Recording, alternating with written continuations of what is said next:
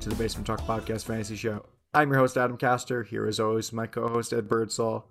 Mr. Birdsall, how are you? Very interesting night last night, Adam. It was really a fascinating night on many fronts. Looking forward to uh, to talking about it with you as uh, as per usual. Interesting day as well, leading up to it. Yeah, I mean, very rarely do we ever have something that stops us dead in our tracks and makes us come on and do a 15 minute podcast talking about the news of the day that was bigger than the original news of the day, which was it was the day of the NFL draft. It was the day of the first round of the NFL draft. And there was something pertinent to the world of football that completely took that and said, oh, that's secondary. Yeah, basically, it was just like, hold my beer. It would hold my beer, hold my scotch whiskey, hold my gin and tonic, hold, just hold all the drinks. Yep. Exactly. Hold the wine spritzes. Hold, hold, hold them all. But yeah, I mean, in case you didn't listen to our emergency session of Congress, as you meant, as you called it, where we where we professed our hopes and dreams, our hopes and dreams for the for the second round and the all the way through the seventh round of the NFL draft. It's correct. Hopes and dreams. Hopes and dreams. You know, it's very funny. After we recorded that, I thought about that hopes and dreams line the entire night. the entire night. I could not get it out of my head. It was, it was so perfect. It's funny because that's just the first thing I was thinking of. That's the first term I thought of when you know sometimes it's it's could be bold predictions, uh, thoughts about the about the later rounds of the draft, but no hopes and dreams. Hopes and dreams, Adam. Hopes and dreams. But yeah, let's get into news and talk more more at length since we have the time to talk about Aaron Rodgers. And oh my God, it's crazy with Aaron Rodgers. Yeah, I've gotten more information about it as well. Um, basically, what it comes down to is Aaron believes that he wants he wants more of a creative input onto things. He also wants more of a say in personnel and he basically what what basically is happening here is the same thing that happened with Mike McCarthy when he was in Green Bay. Sort of the same sort of situation is happening, but the problem is is that you have a head coach and you have a front office that basically are going to say, eh, you know, we don't know if we want to do that, but here's a substantial pay raise on an MVP season there, and so you can uh, you can at least get paid while we uh, make terrible decisions for you. And Aaron Rodgers simply doesn't want that. He wants to choose how he goes out and ends his career on his own terms, very similar to what Tom Brady and Peyton Manning did as well. Peyton Manning, when he decided, well, I don't want to say decided to leave Indianapolis. He didn't more really like Jim make... Irsay decided to Correct. let him leave. Correct, but he was able, at the very least, he was able to make his own decision and chart his own path for how he wanted his career to end. Same with Tom Brady when he left New England and went to Tampa Bay. Much the same situation there. This is exactly the same thing where Aaron Rodgers wants to be able to choose how his career is going to end. He wants to end it on his own terms. But now we look at the fallout from last night and we say to ourselves now, well, the most logical landing spot would have been San Francisco. They took Trey Lance at number three. They're probably out of this now. So what's left? The Rams, that that noise just keeps getting filtered around. I struggle, I really struggle to believe that they would trade for Stafford only to trade him again to get Aaron Rodgers. I really, really struggle with that, especially from like a PR sense. I think that would be just a PR nightmare.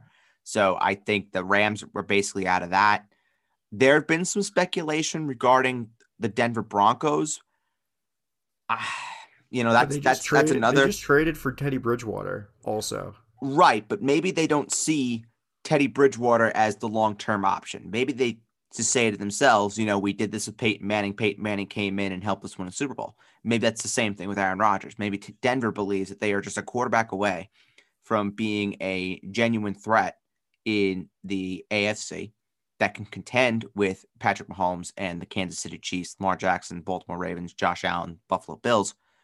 Maybe they see themselves as a quarter being a quarterback away from being in that discussion of teams.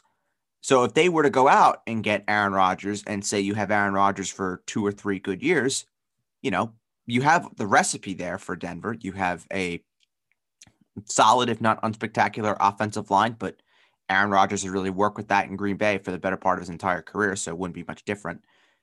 But I think you have a better collection of weapons in Denver than you would do in Green Bay. And obviously, Davante Adams being in Green Bay would be the best of the lot. But outside of Davante Adams, what do you have in Green Bay?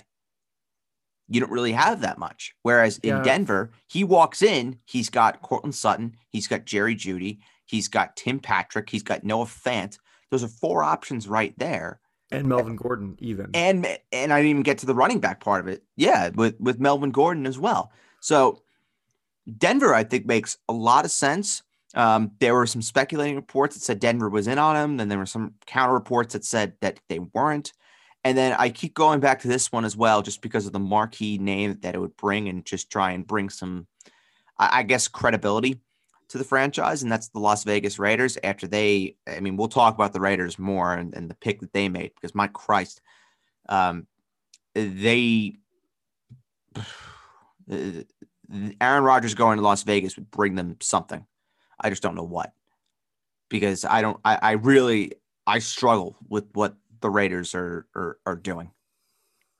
yeah, I mean the Raiders have gone off board like the past three drafts. So They have and all all big schools as well. Yep. Well, you know, it's like the Boston Bruins with their three straight first round picks. And the Tampa Bay Lightning Friday New York Rangers off of us and becoming uh, Tampa uh, Rangers South. and cheating with with the cap. That's true. That's very true. Yep. If you know, you know. The Lightning are cheating. Marian Gaborik got a ring. I know. It's ridiculous. Well, he has two. Well, he has two rings, True. but we don't talk about that other one. Nope. Nope. We don't talk about that other one. Anyway, um, yeah, I mean, the the amount of options for Aaron Rodgers is dwindling because a lot of these teams that could have been in on Aaron Rodgers either solved their quarterback problem in the draft or they traded for somebody, especially in the AFC, because I think that that's where the, the Packers want to trade Aaron Rodgers to for obvious reasons. Yep. I completely agree. I don't think It they're seems like- trading him yeah. to the NFC because if they were trading him to an NFC team, the team that jumps off in the NFC right away is the Washington football team. Yep, exactly. That's like that that spot is like, you know, X's and O's sort of deal. I mean, that, that's like a perfect spot for him. Because you have a team that's ready to contend this year. And you get, I mean, no disrespect to Ryan Fitzpatrick or Taylor Heinicke, but you bring in Aaron Rodgers and Washington with that defense, with the offensive playmakers that they have, you're talking very easily a 12, 13 win team. That would be really good. They would be really, really good. They would be that would make the Cowboys football team rivalry amazing again. It would be. It would be. And I would just quiver in my boots knowing that I'd be seeing Aaron Rodgers twice a year. But then at the same time, you know, if he goes to Denver, you would get Aaron Rodgers versus Patrick Mahomes twice a year, Yes. which is, I mean, that's like a football fan's dream right there. And also the same thing if he goes to Las Vegas. Yeah, same thing goes to Vegas as well. But really those are the only two teams I can think of in the AFC unless um, Pittsburgh wants to be in on Aaron Rodgers for some reason. Mm, I mean, I don't want to speculate anything, but I mean, what if Cleveland doesn't really feel like it's going to take the next step with Baker? Oh, for fuck's sake. No, come on. That would be I, nut- that would be I don't think I don't think they I don't think they would. I'm, I mean, I'm just trying to make a case. Sorry for shouting at you, but I oh, mean, Oh, you always just- you always shout at me. It's okay. that was that was a natural reaction. Just like, oh geez. That would be that would be crazy. Yeah, I mean, I'm just trying to like put make a match here. Houston, no. Houston, I- no. It's funny. I was thinking Houston, but I'm like, but would they trade? What would they do? With what I assets? Yeah, with what assets? A and with and like Deshaun Watson, like we Sean Watson for Aaron Rodgers would be absolutely insane. the craziest one for one in NFL history. I would actually say if everything with with Watson obviously pans out, which I mean, I, we haven't heard much about that at all. It's been all quiet on that Deshaun Watson front. Well, you know how litigation is. It takes a while. It takes a while. Absolutely, absolutely. But you know, if that were to you know play out and Deshaun Watson is cleared, and you have Deshaun Watson with the Packers, ooh, ooh, Yeah. that's like that's like a little dream trade right there. It wouldn't happen. Not not not a chance in hell would it happen. But people are allowed to uh, to fantasize a little bit about that one. But I think I think the, the three most logical landing spots that we named are the Broncos, the Raiders, and the Washington football team. Those are the ones that jump off the page immediately and make the most sense for Aaron Rodgers. Here's a destination that is going to make you also shout at me because you're going to hate it. But it actually make it I don't know how much sense it makes.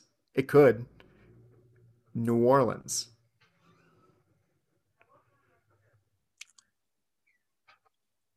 Huh? Huh? I know that I know that they don't want to trade Aaron Rodgers to a team in the NFC. But You know, Adam. New Orleans. Aaron Rodgers with Alvin Kamara and Michael Thomas. How about Aaron Rodgers with Sean Payton? Aaron Rodgers with Sean Payton. Oh my god. I love it. Aaron Rodgers versus Tom Brady twice a year. You know, Adam, fair play. That's a really good shout. I thought you were going to be mad at me. No, that's a really good shout. But New Orleans, I don't know. How, I don't know if they would even do it. I mean, if you were to say to Sean Payton, "Hey, you want Aaron Rodgers going to cost you a second round pick," and say Jameis Winston, I mean, it's hard to say no to that. Yeah, but would Brian Gutekunst actually trade for Jameis No. Winston No. a second round pick? Abs- no, absolutely not. Brian Gutekunst is probably not trading Aaron Rodgers for three first round picks. Well, I mean, he said that they're mean, not trading Aaron Rodgers. Period. He already turned down number three overall for Aaron Rodgers. That that's confirmed. That is confirmed 100% fact that he turned down number three and more for Aaron Rodgers. Well, you know, let's see what happens in a month when he has to face the reality of Aaron Rodgers not being his starting quarterback, and also he can save a fuck ton of cap space trading Adam. Aaron Rodgers after June first. Hey, Adam, A- Aaron Rodgers is going to be at Churchill Downs this weekend at the Kentucky Derby, and he'll be walking the red carpet with microphones in front of him. That is going to be a spectacle to behold. Yep. I think I know what I'm going to be doing at work on Sunday.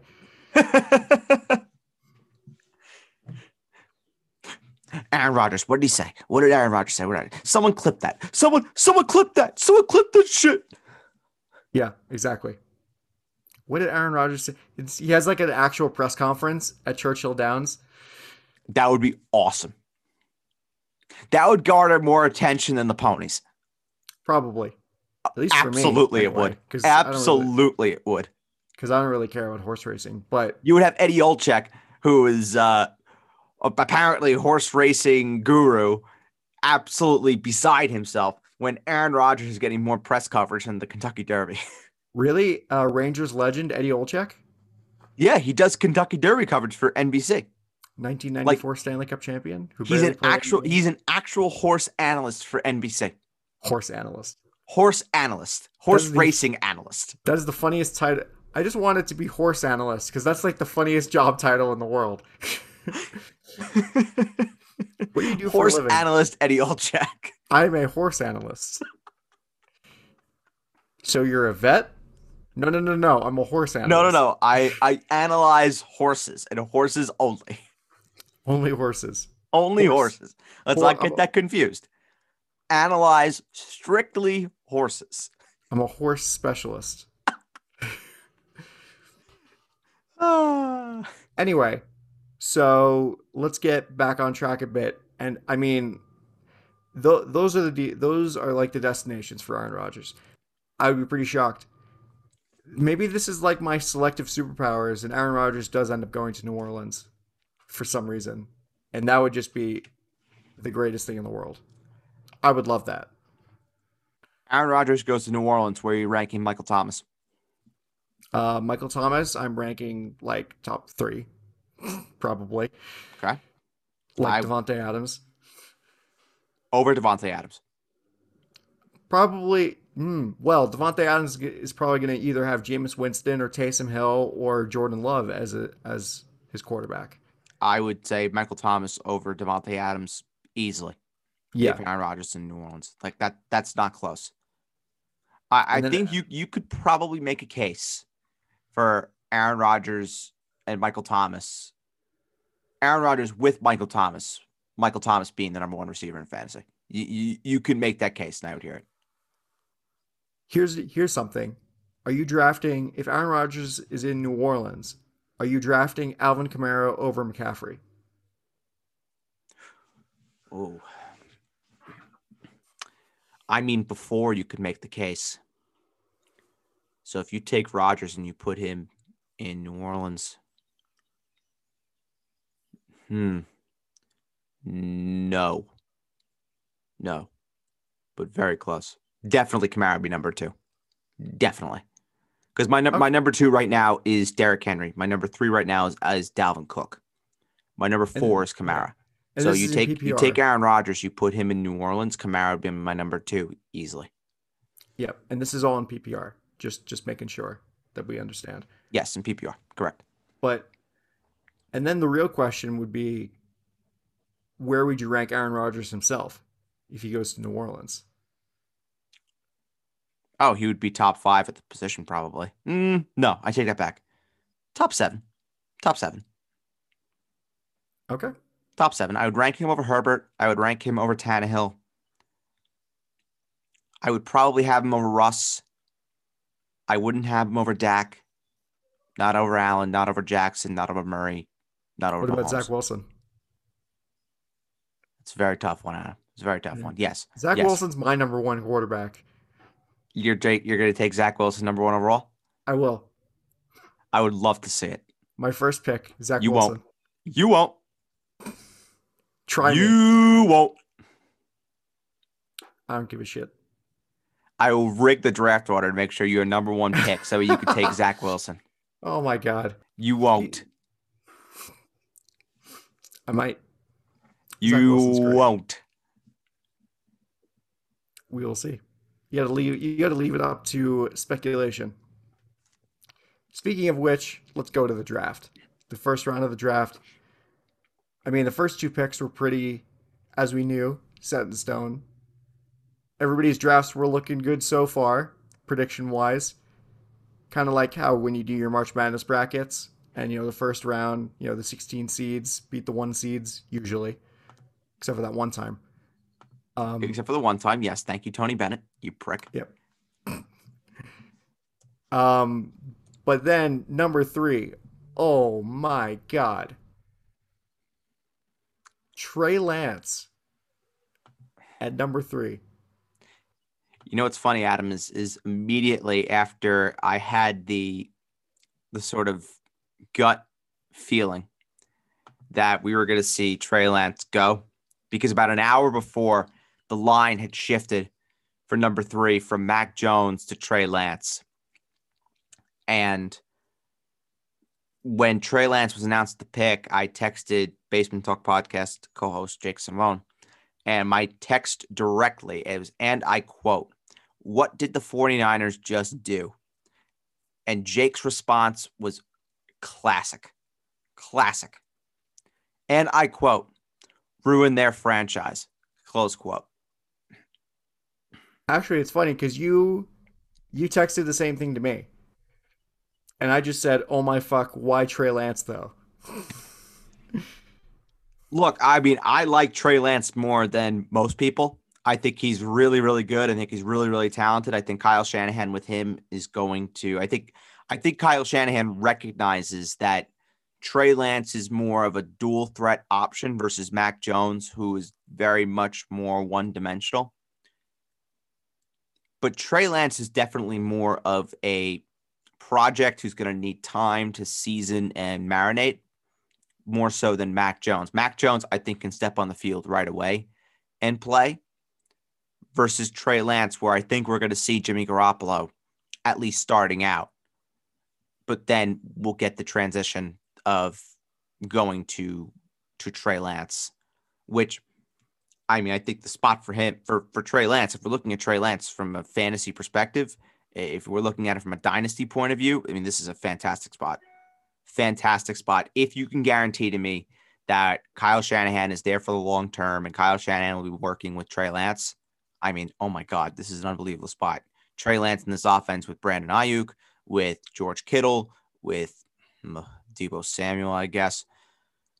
You know, it, it's it's a really really good spot for him to produce. And in uh, in Dynasty, I I really really like him.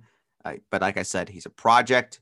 Could start early on, but I think we're going to see a lot of of Jimmy Garoppolo. That that arm is really where he makes his money. He's got a huge, huge arm, but just needs to work on overall consistency. But yeah, I think uh, I think Trey Lance. I, I understand why they did it, but at the same time, you know, there are people who are a lot more down on Trey Lance than I am, and I think Trey Lance will be fine in uh, in San Francisco. As for the first smoke screen, it was all I, smoke screen. Smoke screen, exactly. As for the top two, I'll hit on these very, very, very quickly. I'll start with Trevor Lawrence. Jacksonville will win a Super Bowl with, Trevor, with Trevor Lawrence. I, I truly believe that. This kid is a once in a generation quarterback prospect. For fantasy, let's just talk about that for a second. Coming in, I have Trevor Lawrence as my number 22 quarterback with a ton of upside, a ton of upside. And the comparison that everyone wants to make is to Andrew Luck. For fantasy, I want to look at that and I want to analyze that for a second. Andrew Luck came in and completely transformed the fortunes of the Indianapolis Colts. Trevor Lawrence can do the same exact thing for fantasy, where he comes in, has a ton to throw to. They drafted his uh, college buddy, Travis Etienne. You have DJ Chark. You have Laviska Shenault there. They still need a tight end. Maybe it's Tim Tebow that catches passes from Trevor Lawrence. Who the fuck knows? Ugh, I'm going to throw up. Yeah, you and I both. But and they I still like have Tra- James Robinson. Don't forget that. And you, yeah, and you still have James Robinson, who I mean, we we'll we'll talk about that running back situation in a second. But I think Trevor Lawrence is going to make every one of that offense better.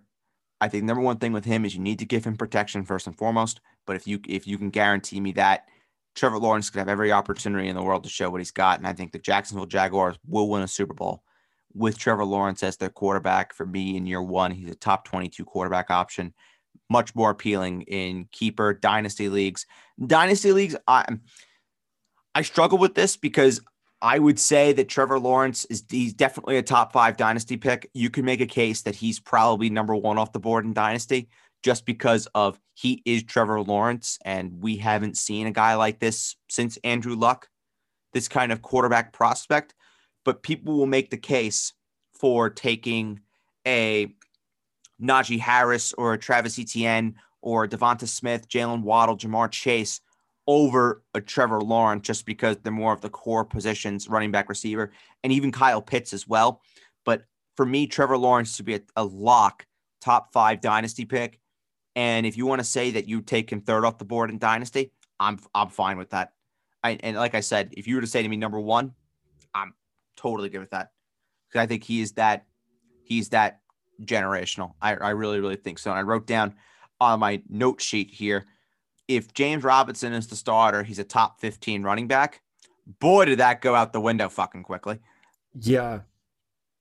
I mean, that's why you qualify it. But I mean, that's a bold, bold, bold prediction saying that Trevor Lawrence will win a Super Bowl with the Jacksonville Jaguars. You heard it here first. Yes, I did. You heard it here first. He's winning Super Bowl with the Jaguars. I mean, it all.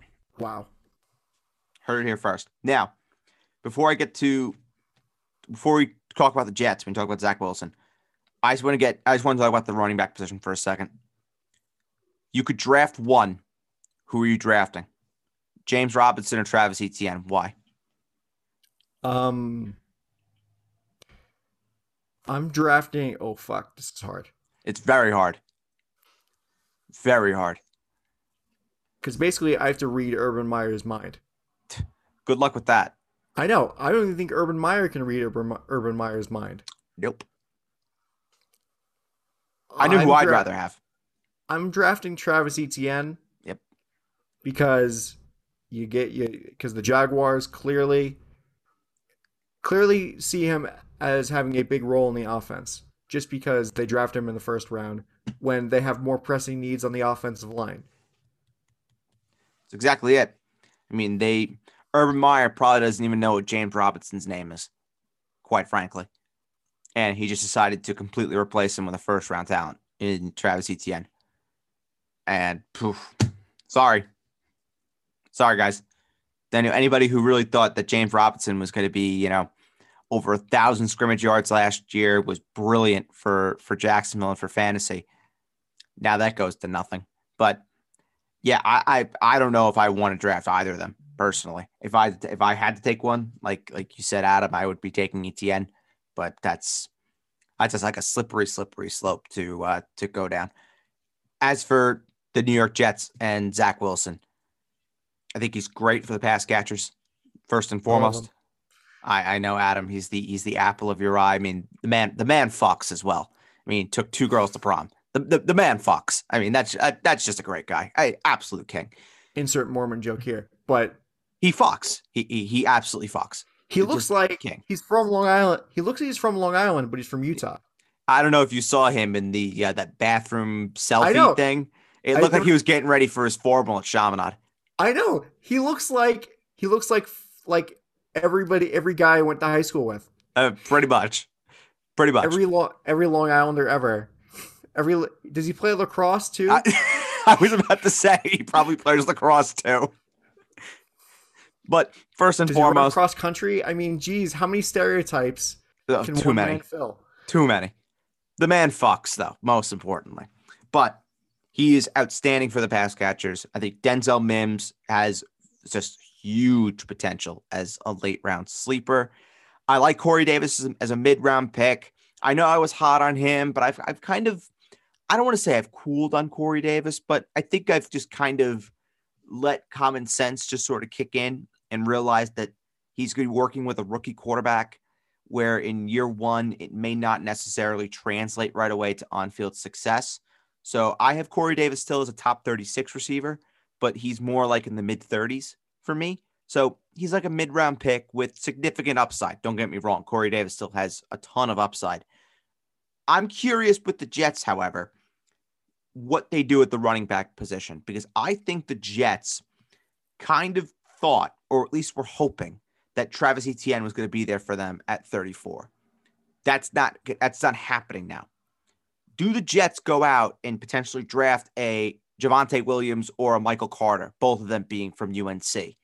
That is kind of what I would envision the Jets would potentially try and do because they need a running back totally. So you can get Zach Wilson a running back to come in, you you you still have uh, the group of guys that, that the Jets have at the running back position. Tevin Coleman recently brought in, so you have that there. But I still think the Jets are going to want to go out and draft a, run, a draft a running back just to bring in some, just to bring in another option into that backfield to work with Zach Wilson. And the biggest thing Trey for me, yeah, you could. You could. You, Trey Sermon's not a bad one. My thing with him, my thing with Trey Sermon was that earlier in the year, his tape was just so inconsistent and there was more like lightning in the bottle sort of deal. So I'm not exactly sure, you know, what kind of player he is. Is he the guy from the first three quarters of the year or is he the guy from the last quarter of the year and into the college football playoff? You know, that remains to to be seen. But the Jets drafting Alijah Vera-Tucker was excellent work by Joe Douglas, by Rob Saleh. That is exactly the kind of pick the Jets needed to make. And there were some people that were a bit confused as to why the Jets were trading up and getting rid of two third round picks to draft a guard because the Jets are not going to make the same mistake that they made with Sam Darnold and not give Sam Darnold the protection. You have to do that now with Zach Wilson. They're learning from that. You have to give Zach all the time in the world to make the throws. If he's under duress, he's not going to make the throws. He's going to get hit and he's going to get rocked. So you need to be able to get that protection for Zach Wilson. I love, love what the Jets did in drafting Alijah Vera-Tucker, my number one guard in this class. I thought it was a little higher than I thought, but maybe the Jets knew that there was no chance that Alijah Vera-Tucker was going to get to them. So they needed to trade up to get him. And I have no problem with the Jets doing that, given the arsenal of draft picks that they had. Yeah, exactly. I mean, I I doubt that he would that Vera Tucker was even going to make it past the Giants or the Colts at 20 and 21. I doubt he would have made it past the Giants. I I, I doubt it. Yeah. So I think that it, it was a calculated move. Yeah. For for Joe Douglas, and I mean, the guy is an offensive lineman. He was a former offensive lineman. He knows. That's why I trust his decision his decision making for offensive linemen because he played the position. Yep, I agree.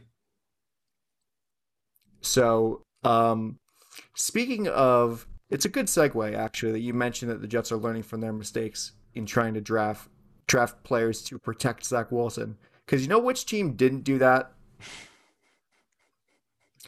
The Cincinnati Bengals. That's my head banging against the microphone. Yeah. Are you fucking serious? My God. And now Jake look at and Jake's right. Jake was absolutely right. Who would have thought? We both said this. We both said this on, on the uh, on the Basement Talk podcast. We both had said, would it shock anybody if the Bengals were to go and bangle this? You mean bungle this? bungle it. Yeah, apparently. But but if you think about it, if you think about it, look at the trend. Ja'Marr Chase gets drafted by the Bengals, playing with his college boy Joe Burrow. Jaylen Waddle gets drafted by the Miami Dolphins, going to play with his boy Tua. Devonta Smith gets drafted by the Eagles, going to play with his boy Jalen Hurts. Travis Etienne, Trevor Lawrence, both drafted by the Jaguars. Wait, does that mean that the, that the Giants are going to draft Kyle Trask to be their backup? The, the the Giants might be drafting Kyle Trask. They might. Is that what this means? It, it, just might happen. Who's the who plays quarterback for Minnesota and why is he going to Baltimore?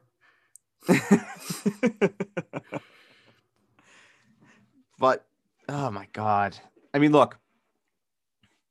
It'll look better if Cincinnati takes a tackle in the second or the third round it would it would look a lot better if they do that. And there are still some good options out there at the tackle and more so the offensive line positions as a whole. Uh, well, yeah, Landon Dickerson and and Eichenberg. Yep, Landon Dickerson, Eichenberg, Teven Jenkins as well. Um, Wyatt da- Wyatt Davis out of Ohio State, who he was fantastic in 2019, battled injuries in, in, in 2020. And I know that there's someone that a lot of people are very conflicted on, but I know a few teams that were very high on him and had him as a round one grade. I know teams that had him as low as like a round four, round five grade. And that's Jalen Mayfield out of the out of Michigan, can play tackle, can play guard, and Jackson Carman as well out of Clemson. Same sort of versatility, can play tackle and guard. So there are plenty of offensive line options out there, and I firmly expect that the Bengals are going to go in that direction and draft an offensive lineman. I mean, they have to, but yeah, it was a bad, bad, bad day for anybody that really wanted the Bengals to go and draft a lineman for uh, for Joe Burrow. But on that, let's talk about the fantasy implications of the receivers. We'll, we'll cover all three. We'll talk about um, Chase. We'll talk about Smith. We'll talk about Waddle. Start with Chase. I mean, this is great for Joe Burrow. Great yeah, for him. I mean, immediate chemistry. Not even immediate chemistry. He just gets another option to throw to. I mean, look at the options now that he's got at his at his disposal.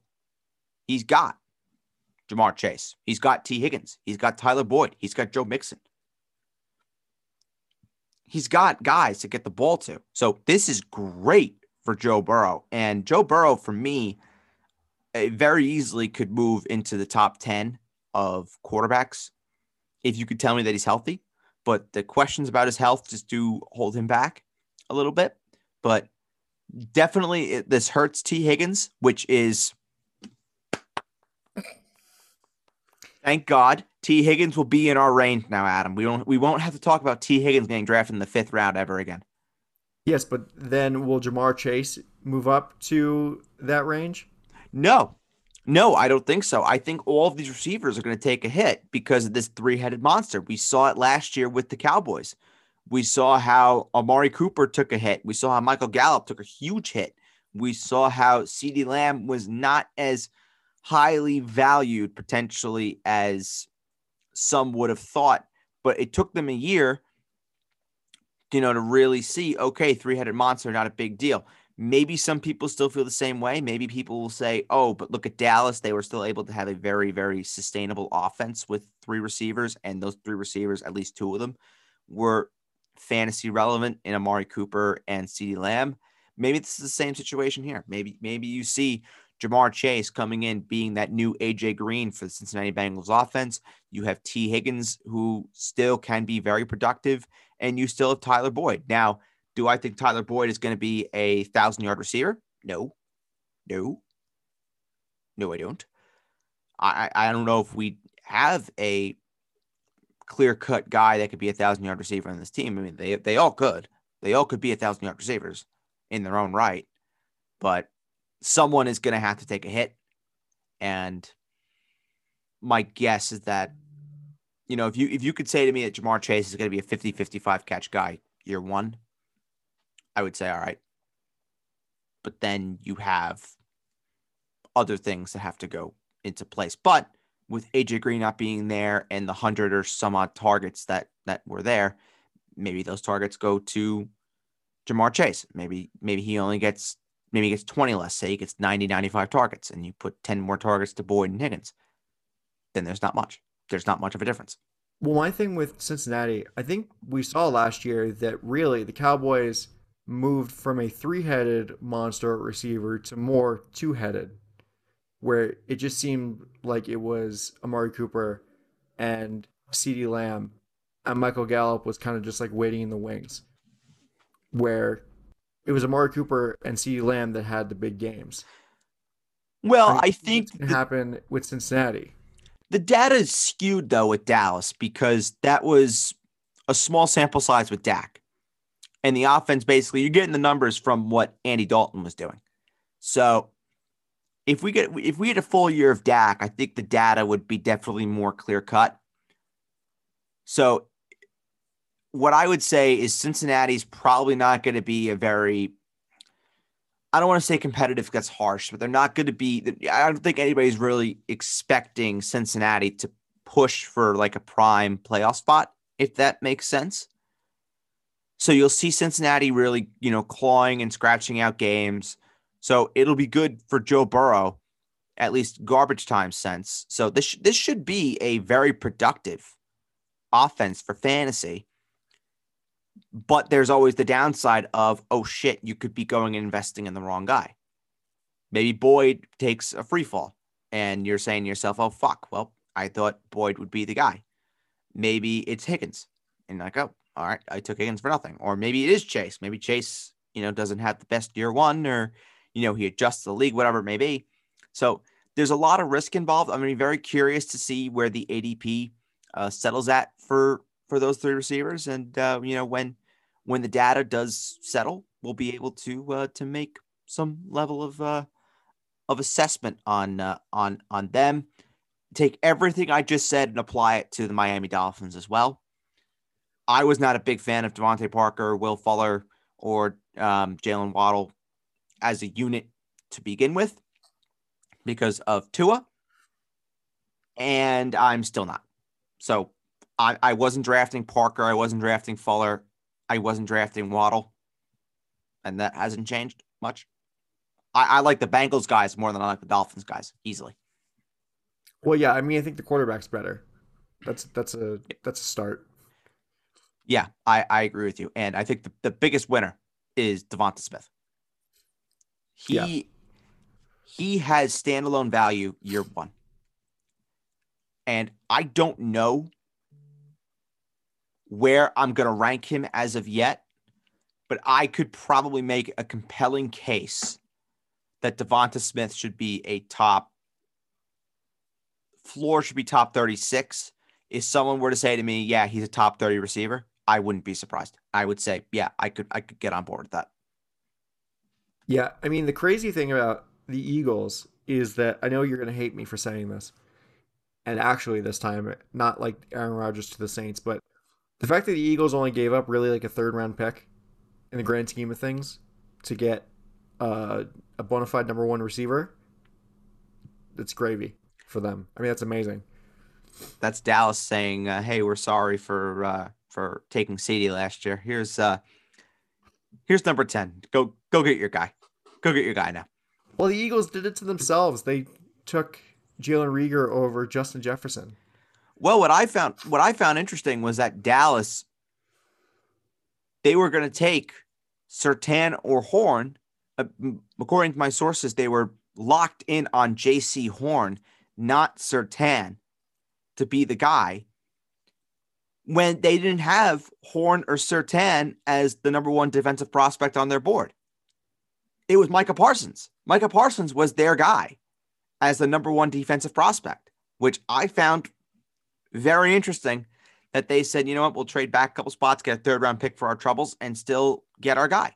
So, you know, fair play to uh, to Dallas for that. But if they What were does that mean offered the same package that Chicago gave the Giants, Yeah, I don't know why they didn't take that. yeah. Trade back, take Caleb Farley. Done. Well, my question is, I think the question that a lot of people had is, what does this mean for Leighton Vander Esch? I I've been told that there are real doubts as to what his long term future looks like, given the neck injuries that he's had, which is sad because he came out and he looked like an absolute dog. And now you're looking at potentially a future without Leighton Vander Esch in, in, in Dallas because of those those recurring injuries. But And plus, Mike- retiring Sean Lee, the Sha- Sean Lee retiring too. Yeah, but what what Micah Parsons brings brings to this defense, he brings speed, he brings smarts. There are there are so many concerns. I what I saw from a lot of people was they were going after Dallas for taking a guy with off-field concerns. Look at what this football team has done. This is what this football team lives off of. They live off of taking guys with off-field concerns. Sometimes it works, sometimes it doesn't. Micah Yeah. Parsons, I at least in my own opinion, Micah Parsons is worth the risk because you needed to get Dan Quinn pieces to play with on this defense. And there's probably no bigger chess piece in this entire draft than Micah Parsons. He can do it all. You want to put him on a slot receiver? He can do it. You want to put him on a running back? He can do it. You want to put him on a tight end? He can do it. This he's a jack of all trades linebacker. He's got sideline to sideline speed. He is he can hit people. He could blitz if you want him to. He can drop back in coverage. This is the kind of player that Dallas needs. And I saw the comparison of he could be the Bobby Wagner to the Cowboys in this sort of Dan Quinn defensive system. I think it's a great point that he can be that sort of Bobby Wagner esque kind of player for this Cowboys defense. So I, I love the pick. Personally, I yes, was I pissed that we didn't get Surtain or, or Horn? Yes. But at the same time, corner is super deep. And I would expect that Dallas is probably going to get a corner in the second and third round. But uh, it, it's going to have to be sooner rather than later. Because otherwise, they're going to have to go and look into free agency and see what else is there corner. Yeah, I mean, I think that drafting Micah Parsons, a guy with off-field concerns, it's not as bad as the off-field concerns surrounding Greg Hardy or Aldon Smith. Either the Cowboys have de- have brought in guys with worse, Yep. uh, track records. Very true. Very, very true. And then the biggest argument that I also saw was does Dallas really need a linebacker? Well, did Dallas need a receiver last year? But Dallas does need a linebacker. They need an inside linebacker. I now. agree. I so, agree. Some people are saying that they didn't, which I don't understand. Yeah. I don't get that one personally. I I don't either. Uh, let's go a pick earlier and talk about the Chicago Bears. Hmm. Oh, Benny is probably having a celebration as we speak. This is a sign that the coach and the GM know that they are on their last years of being in their jobs. If this does, this doesn't work, that's what this says. Yeah. the coaches, eh, the coach and the GM knows they're done if it doesn't work this year.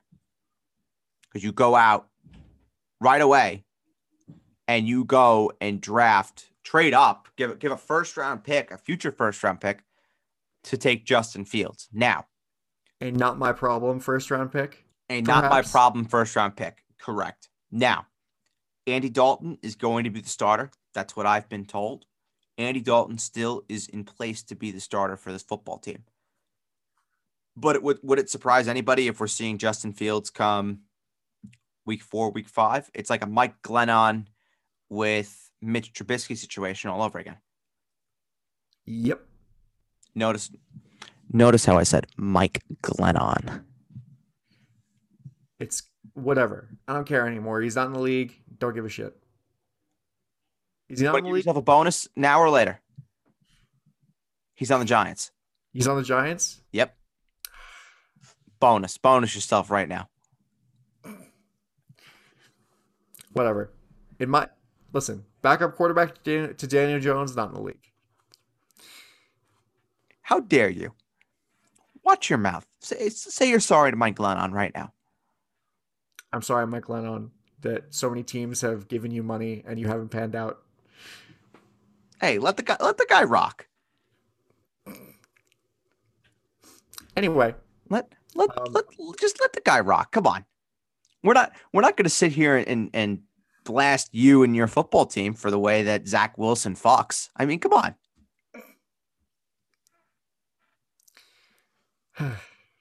yeah, I mean this this trade though, I mean it's crazy this trade that the Bears made with the Giants. This was this is like this is a not my problem kind of trade. This is like what Mike Maccagnan did. It's like kind of smaller scale, obviously. Not as but th- this is like the Mike Maccagnan's just like, well, you know, Todd Bowles is on his is probably on his last legs as a coach, and uh, we need a guy, so we're gonna dra- so we're gonna trade up to draft a quarterback. Yep. And I mean, hey, it's good in the long term if Allen Robinson stays in Chicago. It's good, Right. I guess. And it's nice that Justin Fields will have at least that opportunity to to learn into things. But Chicago, sheesh, sheesh. yuck. That's what that's what I say to that. Yeah. Yuck. Because I mean, that Chicago team is very mediocre. Where, I mean, they they barely made the playoffs last year, but like they still made the they still made the playoffs. Yeah, uh, And- come on, Adam. They made they made they made the playoffs by an inch. Yeah. They should they shouldn't have been there to begin with. No, they shouldn't have. But you know that Justin Fields, it's going to be a lot more pressure than uh, than the pressure that would probably be on Trevor Lawrence or Zach Wilson, just because the Bears are going to be trying to compete for the sake of Matt Nagy and Ryan Pace, because the Jets and the Jaguars just hired new coaches, so it's not like they're going to fire Urban Meyer or, Rob, or Robert Saleh and the Jaguars also hired Trent Baalke as their as their new GM, so they're not going to fire him either. Yeah, but I, I- disagree. I think there's more pressure on Trevor and and Zach because they're going to be starting right away. Trevor and Zach were picks one and picks two, whereas Justin Fields now is going to sit presumptively for half of the year, and there isn't as much pressure on him. Whereas, you know, what if Trevor doesn't live up to the hype? What if Zach Wilson doesn't live to the hype and is being booed out of the building by Jets fans come week seven? Uh, it- it- it- don't you don't you even dare don't you even dare say to me that that's not a possibility because you know that it is We're I talking mean, about the Jets. We're talking about the New York Jets, and we're talking about their fans here. Do not even tell me that that is not a possibility, because you know damn well it is. Oh no, I do. I listen. A couple days ago, I saw Francisco Lindor booed at Citi Field, so I understand. I understand. Rite of passage is what that is. True, true, but but it can be okay for Justin Fields. He just needs to get Well, away from Matt Nagy. Don't- Matt Nagy, don't corrupt him, saying- please. I'm just saying maybe by association is is more pressure because there's going to be a ton of pressure on Matt Nagy and Ryan Well, Pace. Well, to be fair, there is always more pressure on being the quarterback for the Chicago Bears, given that that is such a franchise with an illustrious history.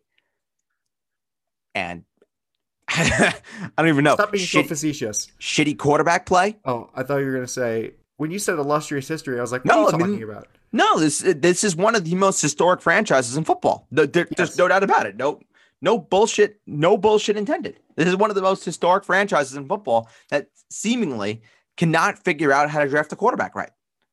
Yeah, And maybe they finally got their hands on one. Maybe Justin Fields turns out to be the greatest quarterback the Bears have ever seen.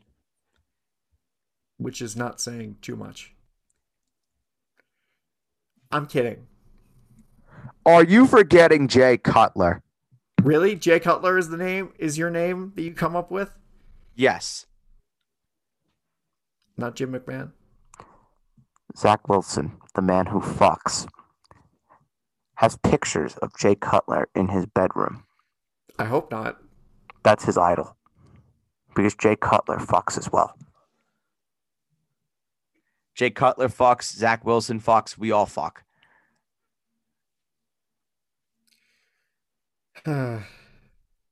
All right, so you want you want to talk, you want to talk about the uh, the you want to just give our best pick of the draft and our worst pick of the draft? sure. What do you want to do? You want to you want to be positive first? You want to be negative first? Let's be positive first. All right. Can do, can I, I mean, maybe we should make it as somebody who is not Hasn't been said. somebody that hasn't been said and also is probably not a part of our. Oh, I guess that applies. Not a part of the teams that we root for. Fine, I'm good with that. Um, best pick of the draft for me. Yep. Penei Sewell, at number seven to to the Detroit Lions. I mean, this is like, this is amazing for for uh, Detroit getting an offensive tackle like Penei Sewell, who is going to help Jared Goff stay upright. And Jared Goff and whoever the future quarterback of the Detroit Lions is, if they draft somebody like Kyle Trask later in the later in the draft. So I, I, I think it's a great pick. I think it's a really, really good pick. I have two. I have two. I'm going to cheat. Uh, Mac Jones to the Patriots. How Mac Jones was able to get to 15 and no one traded up to even get him. I mean, oh my God, this is like Tom Brady reincarnated all over again. Oh God, I hate Same, It. Same sort of mold, same sort of everything. It's eh, it, it's literally it's like carbon copy Tom Brady, and it Oh helps my that Bill Belichick is is taking his boy's boy, Nick Saban. Is it nepotism if they're not even related? it might it might still classify as being as nepotism, yes. So that's one. And then my second one, and I know that there are a lot of people that are gonna be shocked when I say this, but Kadarius Toney to the New York Giants. Jake's one of Jake's favorite receivers. I love him as well. I when I was watching with uh, some Giants fans last night, they were like, "Who? What? Where? Why?" A lot of No Giants idea. fans were very mad. No they're- idea. Let me talk to the Giant fans right now and let me educate them because clearly they need a little bit of education. Okay. Here we go. This dude walks in as your number two receiver right away. He's better than Sterling Shepard. He's better than Darius Slayton. I don't want to hear anything about that. Both of them are terrible. Kadarius Toney steps in right away. He's your number two receiver. You need to get Daniel Jones the opportunity to prove that he's the guy. Now, the Giants, they wanted Devonta Smith. That was obvious. When Devonta Smith did not get to them, when Dallas traded with the Eagles and the Eagles traded up, took Devonta Smith, Giants were in a predicament. They were able to get an additional first round pick next year for their troubles to trade back and still got somebody who, in my opinion, can be as good as those top two or three receivers with Chase, Waddle, Smith. I think Kadarius Toney has all the pieces to be just as good as those guys. What does he do? He takes the ball. He could take a ball that's thrown five yards and take it 75 yards to the house. That's his skill set. That's what he does. His hands inconsistent. His route running tree is a little bit bland, so he'll need to work on that. But that's easy. You can coach. You can coach that up, no problem. But now what you have is you have Kadarius Toney, you have Slayton, you have Shepard, you have Golladay, you have Saquon Barkley coming back. You have the offensive line, which hopefully will be better in year two. This is a make or break year for Daniel Jones. This is what this is. If Daniel Jones cannot get the job done and keep the Giants competitive, he's out. He's out. The dream is dead.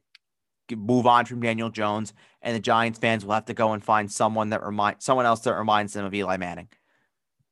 But for the Giants fans, stop complaining for once. For once, stop complaining. Be happy. They'll, they they will never be happy for anything. They are just such insufferable human beings. Be happy. This is a great pick. Great pick. Okay. And you got a first round pick for your troubles. You have two first round picks next year. Yeah. Where if Daniel Jones doesn't pan out, and if you're sitting in like the top 10, let's outside the top 10 or 10 to 15 range, you could take your first round pick and the other first round pick, trade up for a quarterback. Boom, done. Also, depending on ba- on how bad the Bears are next year. Well, right. If the Bears are terrible, you could have you could have two top 10 picks. This is great. This is great. I, I, oh, the Giants fans get me so worked up. They get me so worked up. I hate them. See, this is how I feel about Yankees fans. Yankees fans are always miserable. And this is how I feel about Mets fans. They're finally realizing that 12 year contracts don't work. And they're shocked. It's a Oh, month. we gave up so much for Lindor. He was supposed to work. They never work. They never work. It's been a month. It's only been a month. They never work. They never work. I'm not about to say that 12 year contracts don't work after a month. They don't work. Don't you project your Gian- your Giancarlo Stanton feelings on on the Mets. Don't do it. Oh, I was talking more about Alex Rodriguez, but Alex oh. Rodriguez is the greatest Yankee that's ever that's ever lived. So I The don't gr- want the greatest Yankee that's ever lived. absolutely 100. percent Better you than Babe cannot Ruth, tell me otherwise. Mantle, Lou Gehrig, Derek Jeter. Who, who, who, who, who? All I hear Reggie is Alex Rodriguez. All I hear is Alex Rodriguez. None of them took steroids. Alex Rodriguez is a great man. Family man. Notice how you notice how you didn't deny what I said about him taking steroids. You just said he's a great man. All right. Barry Bonds took steroids. He should be in the Hall of Fame. Next. You know, it's funny. We we can talk about this later, off air. Uh, Next. worst pick in the draft. Oh my God. This is so easy. I know. Oh my God. This is so easy. Is it Alex Leatherwood? Oh, Because think hundred percent. it's got to be hundred percent. He was not even a top 10 tackle for me. And he was taken in the first round. Fucking hell. Ugh. Yeah. awful, awful. When Christian Darrisaw was there, Teven Jenkins there, they take Alex Leatherwood, Landon Dickerson there, Liam Eichenberg there. They take Alex Leatherwood. Why? You want to take someone from Alabama? Take Landon Dickerson. Take him. I know Yeah. Mike Mayock and Jon Gruden have to have these Alabama, Clemson big schools, but oh no, no, no. Yeah, it doesn't really make a lot of sense to me. no. The Raiders make me tired. I mean, it's just like it's I'm tired of being tired because of the Yes. Raiders. it, the Raiders do this every year. Fuck Every year they do themselves. this. Yes. Well, they go off board. That's what they do every year. AKA fuck themselves. Right. But I mean, last year you liked uh, Damon Arnette, didn't you? I did. I like Damon Arnette a lot. So it you could go off board. Doesn't matter. You just need to know what you're doing. Yeah, but I mean, this this I, I don't know. The Cowboys went off board when they took Jaylon Smith. if that if his knee was fucking destroyed, they went off board, took Jaylon Smith, and Jaylon Smith has been very good.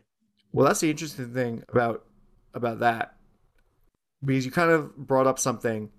An inter- another interesting pick of the draft is uh, Caleb Farley because like a year or two, or um, I mean, a couple days before the draft, Caleb Farley's like, yeah, no, I had back surgeries when I was at. I just had back surgeries like uh, within the past year. I'm just gonna go out, be out in front, and say that, and everyone's just like, oh, okay. So I think that changed a lot of things. Tennessee got a great pick with him. Great pick. He's gr- great kid, solid football player, super smart, super quick, great hands. This kid is going to be a really, really good player at the next level. And Tennessee got themselves a, a good one. Uh, it just it he cost himself some money with the whole back surgery thing, but if he plays as well as I think he's going to, he'll make all that money back and then some. Yeah, because I so I'm not I'm not saying it's it's the worst pick of the draft, quote unquote, because it was really good. It was a really really good pick. Great value. Great yeah, value. Great value. Um, I think another uh, worst pick in the draft for me, and I think I saw a lot of people on Twitter, especially, who were just like, "Oh God, why did they do this?" Was the Steelers picking Najee Harris? Listen, I had them go. I had them picking Travis Etienne. You win, Adam. Yeah, I had them picking Travis Etienne, but I mean, just because I thought it was a Steelers thing to do. But if you see the offensive line, the blocking stats for for Pittsburgh, they were not good. They haven't been good for the past two years as far as run blocking. And you know, you all these guys that we already mentioned um, Dickerson, Eichenberg, uh, whoever. Teven Jenkins, all, Darrisaw. Jen- yeah, well, Darrisaw wasn't there because Darrisaw. Oh, you're talking about guys that were there. Guys that were there. Okay, yeah, Teven Jenkins, Liam Eichenberg, um, Wyatt Davis, even. Yeah, could though they could have been picked over over Najee Harris. Or I mean, if you didn't see a guy that you liked, trade back. Yep, get some picks, or take Greg Newsome. Right. They haven't need a corner. Yeah, exactly. And you let Greg Newsome go to your division rival, and now the Browns have a fearsome cor- corner tandem. with corner Greg tandem. Newsome. How about how about their secondary? Yeah, with uh with John Denzel Johnson Ward. and um the other corner. I'm drawing a blank. John Johnson, Denzel Ward, and... Denzel Ward. Thank you. I, I I don't know. My mind just went numb. This is what happens. This is what happens. I've been talking about football for the last five consecutive days. Yeah. Well, that's what that's what this is. But yeah, I mean, it, it wasn't a great pick in my mind. No, nope. I'm. uh Hey, I think when it comes to stylistic approach, Najee Harris was the better pick versus Travis Etienne for what Pittsburgh wants to do. Have a battery ram at running back. That's more their their style. But Adam, like you said, they just had so many other needs, so many other needs, and you know the fact that they went and they took Najee Harris. It's like, mm, you know, mm. but mm. for for for fantasy, I think he's a great, great guy to just hopefully invest in late and hope he can yeah. win that job.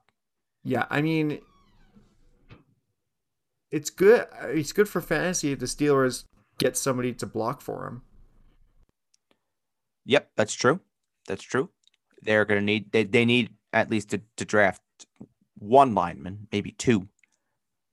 You know, if they can get a tackle, then an interior lineman, tackle they absolutely need with the departure of Alejandro Villanueva. But if they can get an interior lineman as well, get a partner for uh, David DeCastro, maybe. You know, they need a center as well with the retirement of uh, of Pouncey. You know, y- y- you have an opportunity to replenish that offensive line, and they need Well, to do that. Well, you never know if uh, Maurkice Pouncey might come back, come out of retirement to play for his old coach, True, he could. or Mike Pouncey, either, because they were on the same. I was gonna say they they, they both could come out of retirement to play for the own coach out in uh, in Jacksonville. Yep. Bold predictions for rounds two through seven, or hopes and dreams for rounds Hopes two and through seven. Um, How about and dreams. how about we do this? Make it a bit more fun. Okay, Bold predictions for our own team, our own teams. I like that. I like that better because I can't make a bold prediction about who the Carolina Panthers are gonna are gonna draft. We can do it for our own team. So you can do bold prediction for the Jets. I'll do bold prediction for uh, the Cowboys. Just do one Okay. each. One each. One each. Yep. Keep it simple. Okay, I, I can go first if you would like. go first. Uh, the Cowboys do not take a corner in round two. Okay. Mine, think- i- I think that they end up going safety. mine is that the Jets are not going to take an offensive lineman in round two. They're, Oh wow, that's super bold. They just took one in round one. That is just super bold. okay, fine. I'll I'll get bolder. They're going to take Elijah Moore. Ooh. Okay. Okay. Yes, Another receiver. another receiver. Woo. Okay. Okay. Is that under the assumption that Jameson Crowder will be a post June 1st cut? Probably. It seems that way. Okay. All right. Interesting. As much as I love, as much as I love Jameson Crowder, I mean You- Elijah Moore would be would make would do wonders for this team. You'll see. You'll see Jameson Crowder ending up in uh, Carolina soon enough. Oh my god! Literally, The Carolina Car- Jets. The Carolina Jets.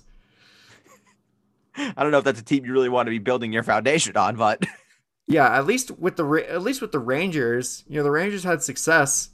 And exactly. What are the the Jets Light- at? Yeah, we're gonna. That would be like if we if the Lightning were like we're gonna model our team with former Buffalo Sabres. Uh, well, hopefully everyone enjoys uh, the rest of the NFL draft, and we'll be uh, we'll be back with you on uh, on Monday to recap everything and talk some winners and losers. And then next week, we're gonna do a mock draft. Love mock drafts, especially we're- we're gonna now mock. it's real. Yep, this is Yeah, it's it's go time now. It, it when this draft is over after the weekend, it's full steam ahead. I mean, this is like these are all basically dress rehearsals at this point. Yep, Yep. everything we talked about up to this point was just kind of you know what ifs and and you know hypotheticals, but we get an idea of the draft, the depth charts, and everything like that, who's going to be competing for what spots. Th- This is real now. We're we're getting close to uh, really being full steam ahead with uh with fantasy. So And then Aaron Yeah. Rodgers gets traded, and everything gets thrown. And then Aaron Rodgers gets traded, and we are just fully back at square one. Yep. but hopefully uh you know like i said hopefully everyone uh definitely enjoys uh enjoys the draft because it is uh it is the best weekend of the year for any uh any football fan like adam and myself Yep. Thank you for listening to this episode of the Basement Talk Podcast Fantasy Show. You can find all episodes under the Basement Talk Podcast umbrella wherever you get your podcasts. Please follow us, subscribe, whatever your platform allows you to do, to be updated whenever we release new episodes of the Basement Talk Podcast Fantasy Show and everything else under the Basement Talk Podcast Family of Podcasts. So, for my co-host Ed Birdsall, I am Adam Castor, and we will talk to you next time on the Basement Talk Podcast Fantasy Show. bye bye She said